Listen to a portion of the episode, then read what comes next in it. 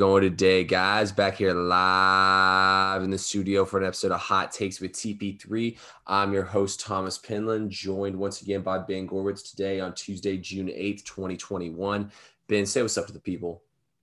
Going on, everyone? Hope everyone had a great Tuesday. Hopefully, it was better than, than my day, but uh, we're here to brighten it up. Whether you had a bad day, had a good day, we're here to keep it going for you. So, uh, got some great topics here. I think I think you guys are going to enjoy this one. Oh yeah, I think everybody's gonna enjoy this one too. We're gonna hit on all kinds of sports, a lot more spread out than you think we would. We're even gonna hit on soccer on this podcast. That's how in depth we're going on everything. So y'all get ready, get strapped in for another good one. Um, been a lot happened in the sports world once again over this weekend. You gotta love that. Things have been popping off lately, giving us lots of good things to talk about. First topic here. Um, let's talk about one that unfortunately sucks, and that is Julio Jones is no longer Atlanta Falcon. Um, ben, let's talk about as Falcons fans, like obviously we're saddened that Julio Jones is out of here, but do you think the Falcons made the right move and what impact do you think this has on the future? Well, I mean, he requested a trade a couple months ago. So, I mean, this shouldn't come to a shock to any Falcons fans.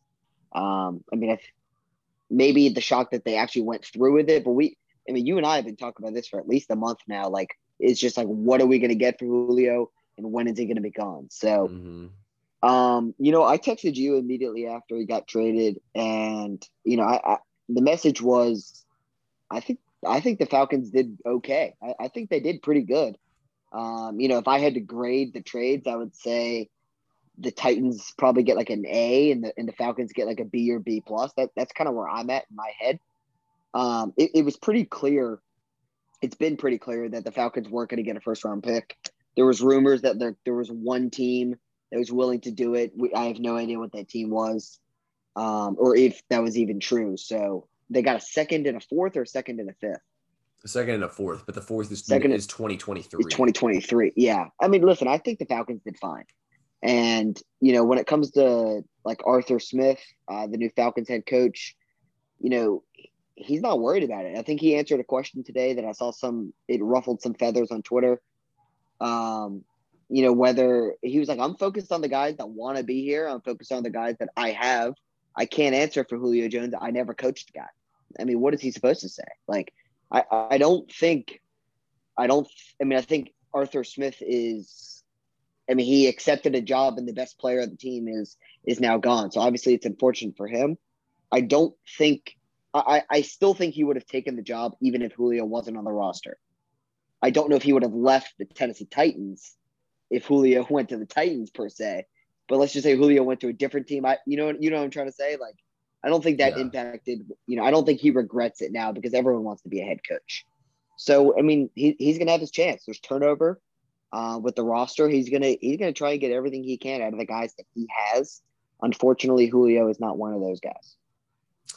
Yeah, I agree with you. It definitely sucks. Julio did a lot for us. Gotta love everything he did. But honestly, at the end of the day, you know, I don't even know if Julio Jones really wanted to be on the field like he used to. I mean, every single game he was standing on the sidelines. It felt like even when he was healthy, he was over there standing on the sidelines. It really was just Calvin Ridley and Russell Gage running around out there trying to make things happen. I felt like really this last season. So, I mean, yeah, it definitely sucks having Julio out of there. I mean, shit, I have like four Julio jerseys over here in my closet from being a Falcons fan, but it's just the way things go. You know, it's business. Obviously, you'd like to see him finish his career in Atlanta, but like you said, Bim, you know, this was no secret it was going to happen. We've been expecting it for months now. Um, I mean, obviously, I would say the Titans won the trade. The fact you can get a Hall of Fame level player for literally just a first round pick, I mean, for not even a first round pick is pretty crazy. But at the same time, you know, the Falcons getting that kind of return for Julio, that was probably the best trade we could get. So I think Julio got a good end of the deal. I think the Falcons did. I think the Titans did. I mean, I think it's all around winner, always around on the trade. But yeah, you know, it definitely sucks seeing Julio gone from here. But the future of Atlanta's offense is definitely Kyle Pitts. So I mean, the fact that we can put his and productivity Ridley. back in here, it's going to be nice. Yeah, I mean, they still have Calvin Ridley. Um, you know, I, just to add on real quick, why this is also a good trade for the Falcons is now that Julio's cap is off of their salary, they can actually afford to sign all of their draft picks if that was their plan. I think before they could only maybe sign a couple of them. Obviously, Pitts would have been one of them. But now they have the the luxury of signing all of their draft picks, um, which is important. I mean, this is this is gonna be a young team. It's still a young defense that it, it needs to improve. So the more competition, the more depth, the better. Um, I, I think that's all I have on, on this topic for now, at least. Actually, you know what? I'll add one more. I, I'm kind of wondering if any of the animosity coming from Arthur Smith, I wonder if he's tired of answering the same questions over and over, or if he's maybe pissed about how this all went down. And and that goes back to Shannon Sharpe and Undisputed. Like there was a Bleacher Report who's not always the most credible, but Bleacher Report, I got an alert on my phone at this weekend or at the end of last week, or something like that, saying Julio did not know he was on speakerphone on live TV. So if you want to believe Bleacher Report, that's what that's the story they run with. You can find it on bleacherreport.com. Um, you can find it in their app. Maybe Arthur Smith is pissed at that. I, I don't know. I'm not going to speak for Arthur Smith, but I'm still upset with Shannon Sharpe did. I'm over it. I'm over it. He's not living rent free in my head, but I'm still pissed off about it. Oh yeah, absolutely. I'm definitely still pissed off about it too. I mean, that was completely ridiculous. But yeah, you know, I agree with you completely. Ben, we had to open up that cap space somehow because we're still going to have Matt Ryan. You know, Matt and Julio can't take up the entire space now and not have the same impact they used to on the team. Um, next topic up here before we go into a lot of NBA talk, we got to hit on, um, as you guys know, big story from another sport we usually don't talk about, which is boxing. So Logan Paul and Floyd Mayweather, they both fought down in Miami in an exhibition fight. Chad Ochocinco also fought in that. And look, I know a lot of people were saying they weren't going to buy it. They didn't want to watch that clown show. I mean, no, not going to lie. I'm, I mean, combat sports is interesting. It's just not something, you know, I, I'm one of those nerds that would rather watch the Heat play the Hornets than watch the title weight MMA fight. That's just me though. But, you know, it still was entertaining to watch go out and everything. And, you know, I'm going to have to go on the side of I like things like this, you know, like I personally got to give give Logan Paul some credit, man. I mean, he's not a boxer. He stepped up in there with the greatest of all time. Obviously, he's a lot taller and a lot bit uh, weighed a lot more. Like the comparisons were crazy on all that stuff. But you know, he did well. He went the full eight rounds. It looks like Floyd Mayweather tried to knock him out, but I thought it was fun. There was a lot of hype, you know, like the introductions and everything. Like they brought out a couple rappers to come out and introduce him. It was Moneybagg Yo and the Migos, you know, and like Logan Paul had the Charizard chain on with the with the Beckett tin. That was hilarious. I just thought it was great showmanship and you know it was like an interesting and funny event to watch. And if you actually like boxing, I mean, I don't actually like boxing, but that fight before it, I can't remember who these guys were fighting, but that was a hell of an entertaining fight. Yeah, so uh, I'm more of a boxing and, and UFC guy than you. Mm-hmm. Um, as you just mentioned, it's you know combat sports. You don't really love it. I, I do. I like the UFC a lot better. But if mm-hmm. boxing could could go back to what it used to, then th- those days were exciting too. But a couple you know key points to point out is one, it was an exhibition, so there was no judges. There was no declared winner or loser. So Floyd Mayweather's record of 50 and 0, which includes the McGregor one, so if you don't want to include the McGregor one, then it's 49 and 0. Um, so, I mean, here's the thing. He wasn't, he didn't lose. I mean, if there was judges, he would have won anyway. Just the total amount of punches, absolutely between them. I mean, it was it was a dog. Fight. I mean, it wasn't a dog fight. It was it was kind of a blowout. But you know, I'll say this for the question of should stuff like this continue. Well, Floyd Mayweather made $100 million on that fight. Logan Paul made $30 million. So the answer is a very quick yes. This stuff is going to continue to happen. Listen, if you don't like it, don't buy it. I didn't buy the pay per view. It's, it's pretty easy to find a stream for these fights.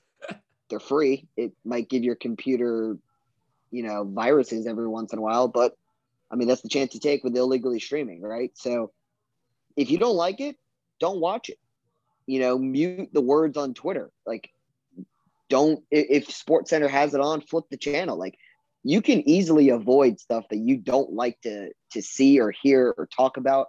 So just don't watch it and and let the people that like it like it and don't interfere with them. Like it's pretty easy. If you don't like it, don't watch it. Right? I agree. There's plenty of other things to do in the world. So um you know, this stuff is going to continue. I, I don't know if I like like it, care for it. I mean, I don't know. Like I watched it. I streamed it. I would never pay for it, but this stuff's going to continue to happen. That was legit. As let me use the quote that Floyd Mayweather said. If if let me find it actually because I know where it is. It's basically like if if legalized bank robbing was a thing, I'm the best at it. And you know what? He is because that was that was probably just a workout for him. I mean, yeah, he got punched a couple times in the head, nothing that was even close to knocking him down, stumbling him over, nothing. So that wasn't much for him. I know he's 44 years old. The guy's hands are still quick. The body's still quick. I mean, he looks fine to fight a guy like Logan Paul. So, um, you know, my thing with the Paul brothers is I think Jake Paul, the other one, is more serious about boxing. Mm-hmm. I think Logan just knows how to rack in a bag as he just got in 30 million for that. I mean, listen, a lot of credit to him for making it all eight rounds. Um, but he did not win that fight. If there had to be a declared winner, which is fine, he got 30 million. So um, Jake Paul's next fight is actually very interesting. It's it's against uh, I think Tyson Woodley is his, is his name. He's a former UFC guy, so that'll be yeah. interesting. Um, but yeah, I mean, this stuff's going to continue to happen. I mean, when when you're making money like that, it's hard to say no. Yeah, no, I'm all for it. I think like the thing that makes me not as big of a UFC fan or like a fighting fan as I should be is this that like I, know, I just follow other sports so much closer, you know what I mean? So I feel like I'm not as well connected with like the fighters and stuff. But I felt like with an event like this that I actually was better connected with the fighters. But don't get me wrong, anytime like guy like McGregor, like there's a huge fight, probably gonna watch it no matter what. Um, anyway, next topic here is one that I've actually been chomping at the bit to talk about. And this we're finally down to the NBA portion of the show here. And Ben, I think it's finally time to say it. I'm ready to say it at least. I don't know if you agree with me or not. I think Luka Doncic at this point is LeBron in Cleveland before he goes to Miami. I mean, this team is pretty screwed right now with their cap situation. They gave a humongous contract to Porzingis before he actually played a game for them, so they're locked in on him for their future now. I mean, T- Tim Hardaway Jr. is a free agent. Um, let's be honest though, outside of Luka, he has no number two. I mean, they went to Boban Marjanovic to try to be to try to save them in the playoffs. I mean, this team has nothing outside of him. Yeah, Jalen Brunson can hit some threes. I mean, Josh Richardson's completely forgotten how to play offense. I mean, at the end of the day, it's Luka and a bunch of scrubs out there, and Luka needs some help, man. The only thing is they can't really do anything. They traded all their first round picks pretty much to acquire Porzingis, so it's Luka and pretty much no team around him. I mean, this to me has all the makings of LeBron his first year in Cleveland. You know, Cleveland couldn't bring in that second free agent to play with LeBron. I think the same thing's happening to Dallas right now. So I don't hate the LeBron when he was first in Cleveland analogy. Um, I have another one though. Uh, okay. You know the def- you know the definition of insanity. Trying Doing the same, the same thing, thing, over and over and over again, ex- expecting a different result. Mm-hmm. Well, I think Mark Cuban might be insane. I think he's going to experience some deja vu uh, if this podcast happens to stumble upon him. Um, this reminds me of Dirk. Yep. I mean, yep. Dirk had Steve Nash. They brought Steve Nash in, but there was really no one else on that team that I can remember at least. I mean, I was a little bit younger, but was there anyone in Dirk's main in his Mavericks career? He didn't have a ton around him until he got late, until Jason Kidd came in and Jason Terry and, and, and that title team. They're still washed the though. yeah, know? I mean they were older, but but they could all still play. Um, I mean they beat the Heat, so it. I don't know. I mean, I was kind of listening to something today, and I agreed with it. Like Mark Cuban, looking back on it, I love the guy. Absolutely love Mark Cuban. Um, but he's not very great at building a team. he hasn't built great teams in his past, and this reminds me of what's happened. I think Luka is Dirk. I think you have a once in a generation yep. European player that is absolutely good enough to win MVP and uh, you know to win a championship for you because he's going to be the most talented guy on a court in 99% of the games the Mavericks play. Luka is the best player on the court, I would say. But yep. it's a team game. Like you need help and you know, I liked Tim Hardaway. I, I actually really like Jalen Brunson. I thought I think he should get more minutes. But like, if you got to get help, I don't know. Good luck getting rid of Porzingis. Um, I don't think anyone really wants his contract for what you get out of him. But like, you got to figure something out with Porzingis to make this right, because you're just paying him too much to just cut him. So, I mean, I don't know. I like you mentioned, their cap is kind of a disaster. Um, a lot of that has to do with Porzingis because he's probably their highest paid player, if I had to guess. Um, Porzingis, I believe, is up for the Supermax, and he's going to sign it. I mean, he's not leaving Dallas, so I don't know. They have a lot of problems, but outside of uh, the early Cleveland LeBron teams, I think it kind of reminds me of Dirk in his days as well. And Dirk, I'm, yep. I'm just saying he didn't have much talent around him. Dirk had more talent than Luka's got right now. His no. second best player. Who's the second best player? Tim Hardaway Jr. Probably, right? Depends on the day, but yeah, probably Tim Hardaway Jr. Honestly, I mean, between Hardaway Jr., Finney Smith, or Porzingis, that's probably that's probably who I'm deciding. Between. I'm actually a big uh, Maxi Kleber guy. I like him and Dwight Powell a lot. I think they're scrappy and they can stretch stretch the floor with you, but that's fine. But they're what top outside of the top 30 big men in the NBA? yeah, they're yeah, they're I mean yeah, they're they're the like average players. In 2K terms, I don't even think these guys break 79, so that's mm, enough yeah, for you so right there. Yeah. They got a lot of problems. But I mean, you listen, you got to get Luka help. He can't do it all himself. Because he did enough in that Clipper series. No, I agree with you on that one completely. So, yeah, you know, Luka, get this man some help, get this man a new team or something. You don't want him being the next guy to ask for a trade out of there. That's the last thing Dallas would want to see. Um, anyway, tonight we have tipping off the next series in the NBA playoffs, and that is your four seed Los Angeles Clippers playing against the number one seeded Utah Jazz. Ben, let's preview this series a little bit. Who do you think's winning and why? Oh man, this is tough because I I I've doubted the Jazz all year. Um, all all po- all all of our podcast long people can go back same and hear that I've kind of said the Jazz are kind of frauds for being a one seed. I think they're a I good agree. team. I just don't think they're the best team in the West. But I have no faith in the Clippers, man. Like, I, I think Kawhi, I think you owe him an apology. Um, he's shown out, man. Paul George is still a problem. Mm-hmm. He's just he's an issue, man. I don't know what his problem is in the playoffs, but he is not very good. Um, listen, I, I'm gonna if it goes seven, I'm gonna pick the Clippers because in Game Seven, I'm going to I'm going to take the best player on the court, and in this series, in my opinion, the best player on the court is Kawhi Leonard. But I'm gonna go Jazz. I'm gonna go Jazz in six. Okay, so I got two ways of looking at this. The first way I can look at this, Ben, is I'll give Kawhi Leonard an apology and say Kawhi Leonard will be the best player in the series and he'll be the reason why they win this series. Now, what he did in game six was definitely a legendary performance by him.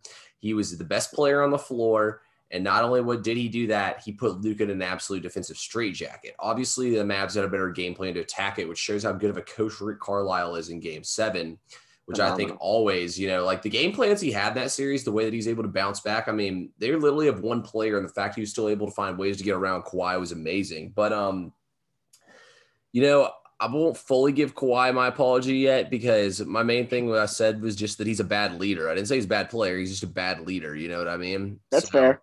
He's quiet. I'll, yeah, I mean, I also do hate Kawhi. So, but I mean, still though, I just don't think he's a great leader. But you can look at it that way: is the best player is going to win the series. But I, I'm, you know what?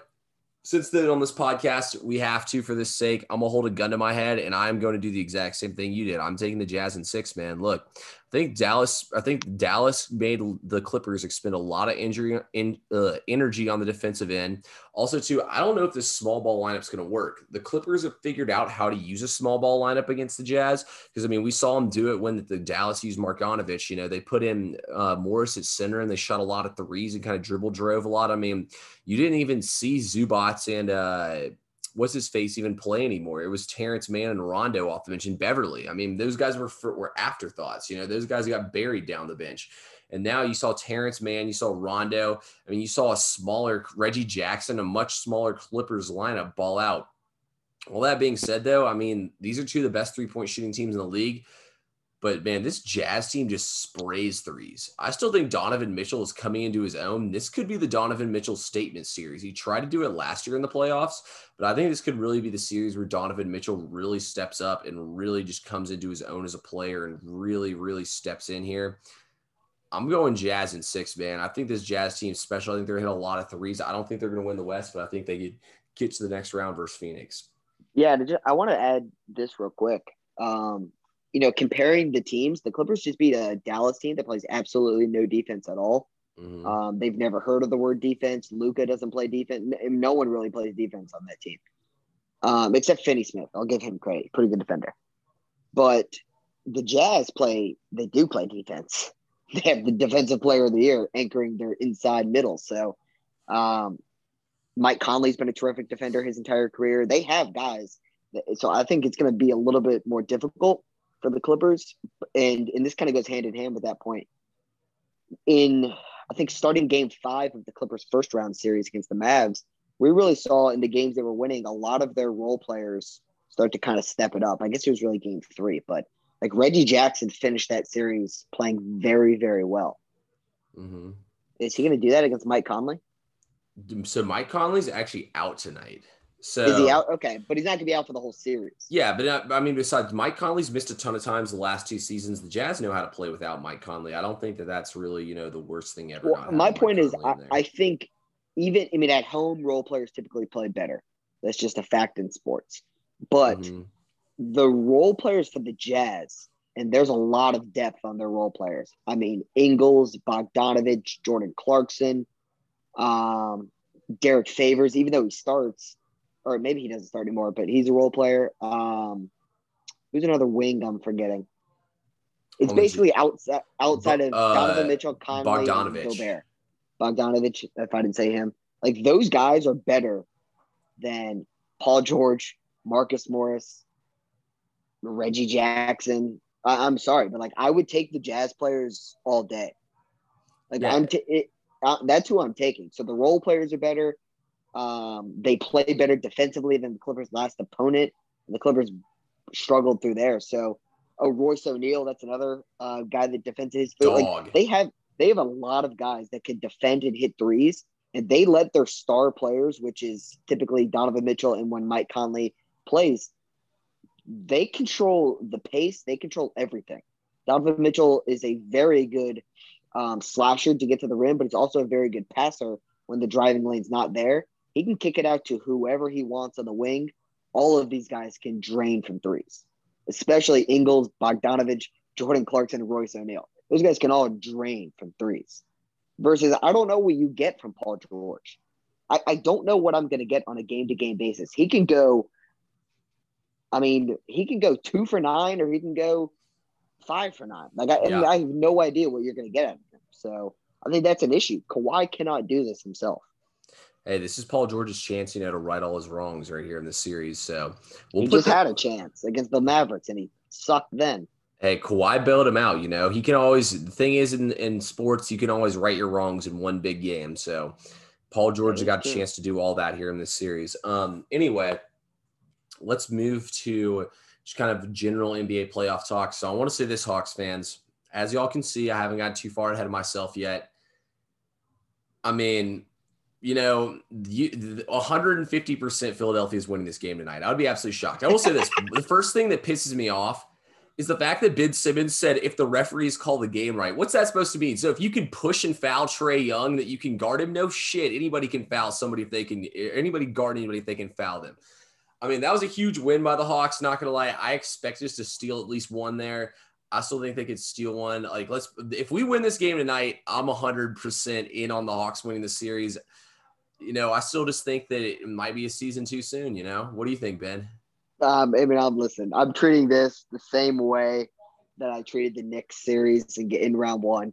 The Hawks won game one on the road. It was tremendous, obviously in greater fashion. Uh, they won on a buzzer beater in New York. They blew out the Sixers in game one. So the Knicks won game two. That was a must win for, for the Knicks. I, I don't think this is as much of a must win as it was for the Knicks you know, for the 76ers because they're more talented. They can they play better on the road since Doc Rivers has been their coach than they have in years past. Um, I think they know they can win in Atlanta. Mm-hmm. Um, the Knicks, I was I was pretty confident that the Knicks were not going to beat the Hawks in Atlanta. The Hawks had had won 11 straight home games coming in um, off the regular season, and I knew that the Hawks were just a better team than the Knicks. They have more depth. Like I said before, role players play better at home. Yep. It just happens. Um, so I don't think this is a must win for the 76ers, but I do think their fan base will be freaking out because that's what they do. They're I very think it's a must win. they're Just very uh, reactive. well, I think they could win two in Atlanta. If they go down 2-0 in Philly, they're the more talented team. Yeah, but Like, they can Embiid does easily have win two the more. But Embiid does have the knee injury, and also too on top of that, I feel like He that Ben 39. Simmons and Tobias Harris. No, that, I mean, don't get me wrong, Embiid's still going to get his, but I mean, Ben Simmons and Tobias Harris have not proven to be anything, in my opinion, under pressure. So you know, I'm I'm more leaning on the No, I side hear of. you. Yeah, I, I, I would let's put it this way. I would love to see what Ben Simmons and Tobias Harris do with that kind of pressure. If we win tonight, I think we win the series for sure. I still think it's gonna be a hell of a series. We're Atlanta, so like I said, I'm gonna play the underdog role the rest of the playoffs. Even if I think we're gonna win the series, I'm just gonna sit back and say, you know, I think the other team's got it, and we're the underdog here. Let's play the underdog role. Now, I will say this though. I love how everybody's saying, "Oh, the game's in good hands with Trae Young and stuff." Y'all are the same dumbasses that me and Ben were sending each other lists on Twitter of people not putting Trae Young in the top ten best players under twenty five. I got better things to do with my time than scroll back and remind you guys. But put it this way: there was a lot of disrespect towards Trae Young, and all that needs to stop. He's one of the true up and coming superstars in this league. The league is definitely in good hands. Though. Let's talk about another one though. How about Devin Booker? Those Suns last night, man. Did you watch the second half of that game? I did, and honestly, um, a, a little prop bet that I took for the the Hawks Sixers game, just real quick. Uh huh. I, I took Seth Curry over three and a half threes. Don't hate plus it. Plus two fifty, and I also took Seth Curry over four and a half threes, plus six forty. Just throwing that out there. I think it's a good bet.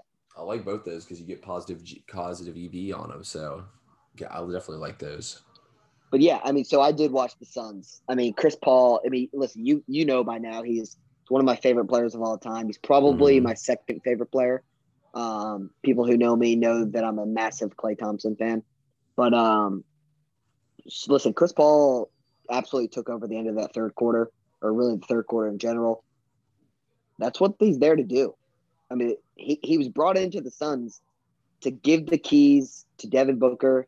And when games get tough, when games come down to the fourth quarter, Chris Paul is there to have his veteran leadership to get them over the hump. And he's done absolutely that. Absolutely that. Chris Paul has done wonders for this team. He will continue to do wonders. And he looks healthy, man. No, absolutely. I mean, I guess it was just kind of like a shoulder strain rather than a real big injury, you know, because like you said, he looks so much better since coming back from that shoulder injury and everything. I mean, I personally just think that the games will go a lot like they did in the second half. You know, the first half, Denver came out, brought a lot of energy, brought a lot of good stuff to the table. But, you know, at the end of it, when it was all over, they ended up pulling away and winning the game in the second half. I think that's how a lot of this series is going to end up going. You know, like I really think that the best team in this series is the uh, is the um, Suns. So you know, I think the Suns get this done. Honestly, I think the Suns are the best team in the West, man. I think they play defense and they have such good Jay defensive Crowder, wings. man. Jay Crowder's been Oh. a difference maker. Jay Crowder is the difference maker, you know, for this team. His three point shooting last night was awesome. You know, I felt like in the especially in the first half that he was really doing a lot to help carry this team offensively with shooting the three point ball. Um, Devin Booker too. You know, Devin Booker's really coming to his own. See, the thing I like about Devin Booker, like I said, going to the bubble, was I noticed that Devin Booker's playmaking had changed a lot. You know, and I Yeah. really think that his playmaking, the way he's been able to move the ball and whatnot, I think that's huge because a lot of these guys, you know, they're just all about getting their shots up. Devin Booker will pass it up for the better shot, and that's even what Chris Paul's helped him do. Um, Monty Williams done a hell of a job with this team too. I mean, this Suns team too. We forgot about how ruckus these home crowds are, man. This team's this home crowd is absolutely going crazy. Yeah, they're loud. Um, there's actually some breaking news that we just got. Uh, not a shock to anyone, but congratulations to Nikolai Jokic, the center for the Denver Nuggets. Yeah, You have been named MVP of the National Basketball Association. So congratulations to him. Absolutely deserved. Uh, but back to the Suns. You know, you you just brought up Devin Booker, so I'm not going to talk about him anymore. Um, but you know, with his playmaking ability getting better, listen, Chris Paul's not going to be there forever. Chris Paul may not even be there after this season. And it's Devin Booker's job to, Yeah. to continue this path. And I think he's probably learned a lot. He's a very skilled player. I, I want to give a shout out. You gave one to Booker. DeAndre Ayton, man. I mean, Yeah. what is up, big guy? I mean, listen, he's off to a great start in his career. A great start. You know, I I was listening to a lot of people before the series, and they thought Jokic would use his, uh, you know, intelligence, his body to try and get Ayton in foul trouble early because his backups are Dario Saric mm-hmm. and Frank Kaminsky, who absolutely both of them cannot guard Jokic for their lives. So it's really important for Ayton, Ayton to stay out of foul trouble. He got his first foul with three minutes left in the second quarter. If if he does, if he can do that, the Suns probably won't lose a game in this series. Oh, like absolutely. A, if he's on the court, able to produce, I mean, he looks incredible, man. He's hitting, he's hitting jump shots, um, you know, in the mid range, kind of on the elbows. Yeah. He's playing physical in the uh, post on offense. He's playing physical on Jokic defensively. Jokic made a couple shots yesterday where it's just like, how the hell did you make that? MVP, and, the, and, there's really only one guy in the NBA, in the uh, NBA that can make those shots, and it's Jokic because he takes the contact and fades away. Like it's not bad defense. So major shout out to DeAndre Ayton, absolutely living up to the number one pick so far. He's got a long way to go, but so far so good in this young man's career. I'm very impressed with him. No, I absolutely agree with you on that one, Ben. DeAndre Ayton has been a beast. Like I always said in the draft class, I never said like I tried to try to reiterate sometimes. I never said he was going to be a bust. I just said he'd be the fourth best player out of that draft class. He's been the third. Well, so and I will say, I will say the odds were kind of against him because big men that have gone pretty early recently, yeah, have have kind of failed out. Now, obviously, Embiid is another example that went early, but he didn't play his rookie year, but that was fine because he look how good he is now. Mm-hmm. But there's some examples of big men, you know, that haven't made it, and you know, I, I kind of Nerlens Noel now is a lot better than when he was in the beginning of his career. He went third or sixth overall, something like that. No, I think he fell all the way to ten. Maybe he did. Jahlil Okafor was another name. I mean, there, there's plenty of names. The guys that just kind of didn't live mm. up to the mm-hmm. draft type. So far, so good for Ayton. No, absolutely. So far, so good for Ayton. Um, last but not least, man, those Nets look unbeatable. Oh. Last night was an absolute show. The Nets were just spraying down threes. I mean, Blake Griffin has become honestly, I think Blake Griffin's become the key player of this team. Every single team needs an enforcer. You know, the Warriors had Draymond, the Cavs had Kendrick Perkins and Richard Jefferson. You know, all these teams have this have like the glue guy who's just a scrappy, get it done guy, and that's exactly what you get when that you get uh Blake Griffin. Blake Griffin, you know, he's finally like taken on this role. I don't know what Steve Nash and Amar'e Stoudemire said to him and D'Antoni, that whole coaching staff, but whatever they did, they got him to buy into what they're doing. And last night was not even close. This was a series yeah. that me and you were both saying was going to go seven and be probably the best series of the whole playoffs. These two games have been embarrassing. Milwaukee shoots threes, and what's been stopping them? The Brooklyn defense. This is the team that was giving up 140. They hit the over like 15 straight games last year. I remember it was like 15 straight games they hit the over. And this team's playing tons of defense. Kevin Durant looks better than he did in the bubble. Kyrie Irving could not miss a shot last night. Ben, is anybody beating these Nets? No, not right now. No. I mean, they're doing this without James Harden, which is just like we've already seen. What we've already seen. It's not like we're like he's coming back and we're waiting to see if they can play together. Like, no, when he's there, they're actually unbeatable. So, listen, Durant, major shout out to him, man. Durant's never, I don't think he's ever been labeled as a bad defender. I think people just don't talk about his defense because he's so skilled, so smooth offensively. Yeah. Like Durant, Durant's a good defender. I mean, it helps to have all that length. That double crossover on Giannis, I tweeted this out. I don't think there's anyone in NBA history that is defending that play. I, there's no way I can prove that, obviously, but I don't think there's a defender that's ever played the game that is stopping that because he's shooting it from like seven foot three, yeah, or whatever his wingspan is. I mean, listen, I want to touch on Blake Griffin real quick. For the people that just thought he was washed, like he was literally sent to die in Detroit. That, that's what literally. happens. It doesn't even matter the sport. I said this to you. Uh, I mean, it was kind of as a joke. It was kind of not, but like, how often are you going to hear Jared Goff's name for the rest of his career? Never. Unless he unless he goes off you're not going to hear his name unless the Lions get good all of a sudden. Like the Detroit sports teams, like your career dies there. It's like the Sacramento Kings right now. Like you don't get talked about because you're not a big market. Your teams always stink. Mm-hmm. And and you play on the West Coast at 10 p.m. You know, with the Kings. That makes it even worse on. With the Kings, let's yeah. let's put it this way: Casey Mize might be the best young pitching prospect in all the MLB. I guarantee you, 80 percent, no, 90 percent of the people listening to this podcast don't even know who the hell that is. If they do, it's it's because he's from Georgia and he went to Auburn, not in relation to the Detroit Tigers, yeah. or that he went number one overall in the MLB draft. So I agree with you. And listen, Blake Griffin, you know, he didn't he, he didn't dunk for however however much time that happened in Detroit. But what is his? I'm not saying this is right by him, but what's his motivation to give it hundred percent? None. None. So he goes to a team that has the best odds to win the NBA title, and all of a sudden he looks better again. Well, I mean, yeah, the, the motivation's there. He's playing with guys like Kyrie Irving, Kevin Durant, James Harden, playing for a guy like Steve Nash. You know, like the pieces are all there. So obviously he's going to try more. I don't blame him. Um, that's not how I, I mean, I would always try my best, even if I'm in Detroit, but it's hard to show up every single game when you're in Detroit. I, am he sorry, did that one season that they made the playoffs. He kind of led them that season. He was a beast the, that year. He's got a he's got a Detroit Pistons jersey and a pair of shoes in the Basketball Hall of Fame. I just saw it when I was there for his like 50 point game or 60 point game, whatever he had there. Yeah. So listen, he's not washed up. He's just older he still can hop like a bunny. And he's going to he's listen, he's dominated for a couple games in a row now. It's gonna continue to happen. It's it's just going to. And I think the problem right now for the Bucks is they're I'm gonna call him their fourth best player. Brook Lopez. I think that's fair. And he's good. He's not a paint presence anymore. Not he basically just sits on the perimeter. And have you noticed that the Nets don't even play much of a big man? Like they play Claxton, who's just about seven feet. So I guess he's the big man. But like DeAndre Jordan hasn't seen minutes. I don't know who their other center is. Maybe it's Claxton, but like Durant and Claxton are basically their big men. Uh-huh. And the uh, the Milwaukee Bucks have had no answer for it so far. Now, like I said previously, role players are going to play better at home. I don't know if the Bucks have enough. I'm gonna say the Nets finish the Bucks off in five.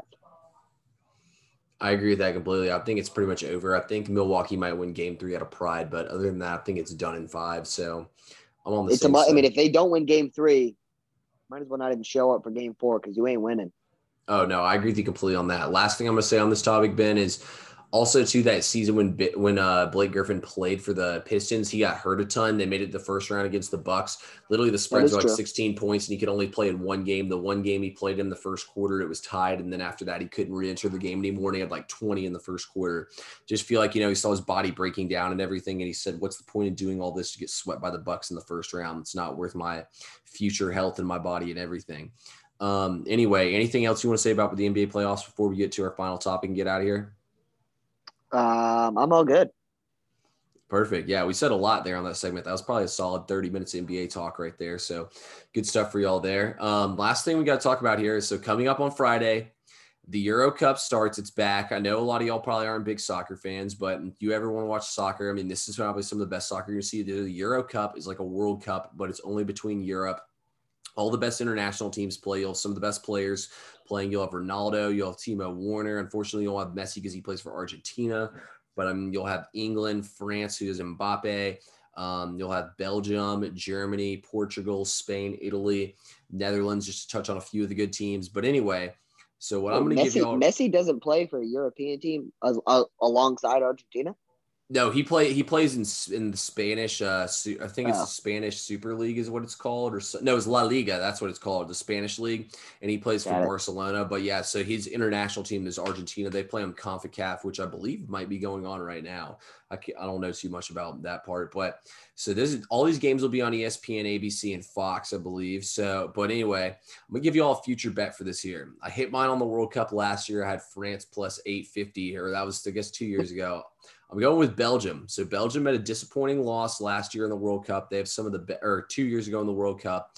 They also have some of the best players in the world. They are favored to win that World Cup, including Eden Hazard. They have Romelu Lukaku, who's the leading goal scorer over in Serie A, which is Italian soccer.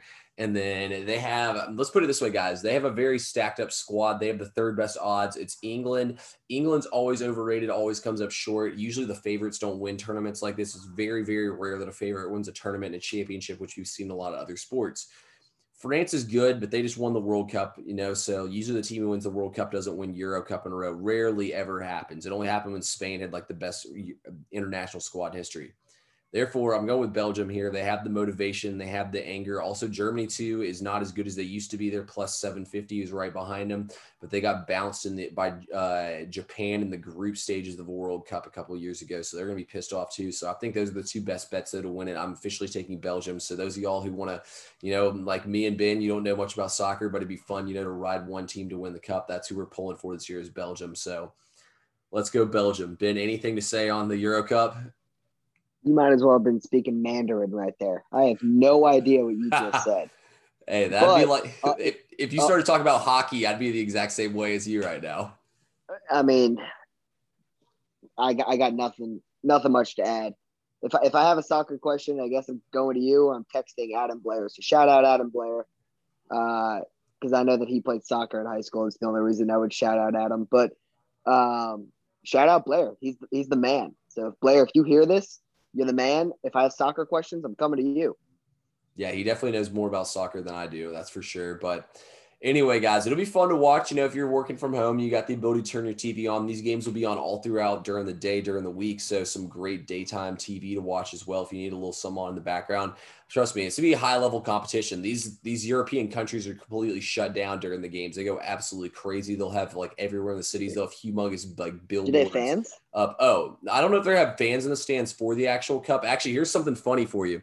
So, um, one of the best players on Spain currently has um, COVID, so they might have to play their U23 team for one of the games, and so they can all pass their COVID protocols. Yeah, so there's something funny for you right there about COVID. I'm not sure if fans will be in the stands or not, but I can go ahead and tell you guys this: that all these European countries, literally, they will have these massive screens. I'm talking like screens like the size of a skyscraper showing the game, and there'll be thousands and thousands of fans. I don't know how strict these countries are about COVID, but that's the way it's always been in the World Cup and the Euro Cups in the past. But anyway, Ben, anything else before we get up out of here? Go Hawks. Hey, go Hawks, guys. Let's get it done tonight. Also, look at us, Ben. We had tennis and soccer on the last two podcasts and UFC. We're diversifying for y'all. We even had golf a couple podcasts ago, but appreciate everyone who tuned in and we hope to talk to y'all again soon. We'll probably see y'all later this week.